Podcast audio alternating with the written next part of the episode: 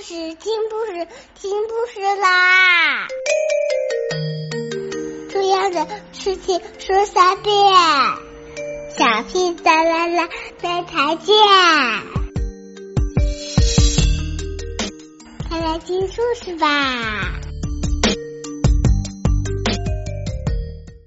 Hello, everybody. Today we'll continue to read the book about the Christmas puddings. Today we'll read two and a half. Meanwhile, somewhere near the North Pole. Father Christmas stood beside his new rocket sleigh, whistling jingle bells and filling the spaceship's tank from a full pump. He gave a cheerful sigh. This was so much easier than feeding reindeer with endless bales of hay. Mr. Christmas came bustling out of Christmas house. I've made you some sandwiches. Are you loaded yet? All done and ready to rocket. Father Christmas gazed lovingly at his new machine. He was looking forward to this. Have you done my sandwiches? Are you deaf? What did I just tell you? What kind of brainless noodle do you think I am? If I'm deaf, it's because you shout all the time. Father Christmas told her. And if you ask me, that makes you the biggest brainless noodle in brainless noodle land. Well, I'm not asking you, grunted Mrs. Christmas. I'd rather ask a peanut.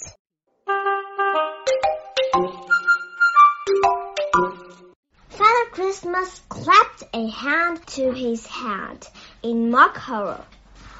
Got a wife who asks Peanuts for advice. You should be on television. They'd call you the woman who talks to Peanuts.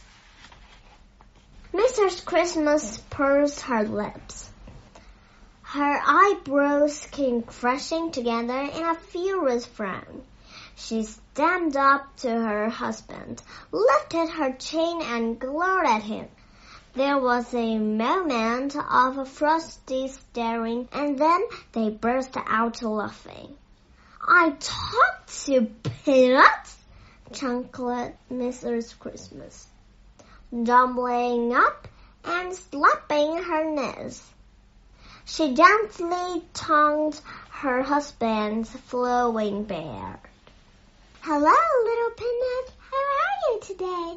The pair hugged each other hard to stop themselves falling over from too much laughter. Even the reindeer were giving them strange looks. At last, they stopped. Father Christmas climbed into the rocket sleigh and strapped himself in. He gazed down fondly at his wife had her a wave, pressed a big red button, and whoosh! The rocket sleigh shot into the sky.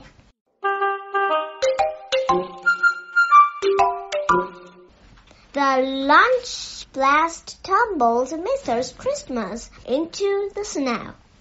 She lay on her back, legs in the air while her ball of wool rolled away and half her cardigan unraveled. Take good care, Jellybin! Mrs. Christmas shouted at the sky as she sat up. Come back safely, now then! Where did my needles? Oh, I'm sitting on them, far above. The rocket sleigh was behaving perfectly and Father Christmas tried out some intricate maneuvers. Jingle bells, bad smells, her son cheerfully as he flew along.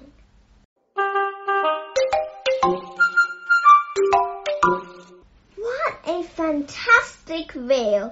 I love it up there. These stars must be the best Christmas lights anywhere. They are so. Oh, what's going on? A shiver ran down his spine as Father Christmas watched a strange shadow passing among the stars, blotting them out one by one. At the same time, silent of dark, round objects began to whiz past the spacecraft.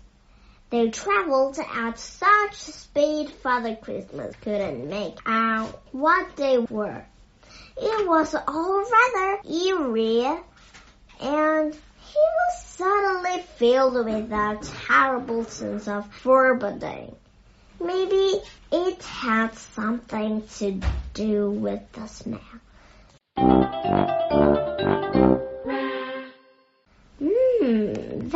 Very odd, he muttered, sniffing the air. It smelled just like Christmas pudding. And outer space isn't supposed to smell of anything. He shuddered. How peculiar, he murmured. Then he saw it coming straight for him a giant ball of blue flame. It seemed as big as a planet, and beneath the flaming exterior it was awesome, sinister, and very, very dark. It was the death pudding. Do, do, do, do, do. Father Christmas flung the rocket sleigh into a handbrake, turned and accelerated hard, but it was useless.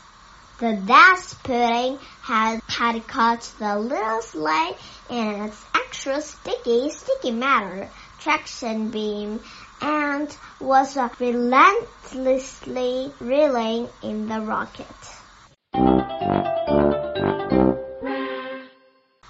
A gaping mouth appeared among the flames on the surface on the death pudding as the rocket was sucked inside.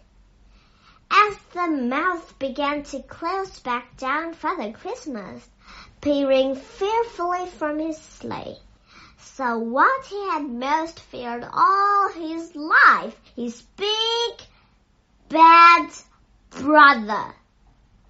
In his final moment before the mouth shut forever, Father Christmas frantically sent out a despairing radio message to his wife.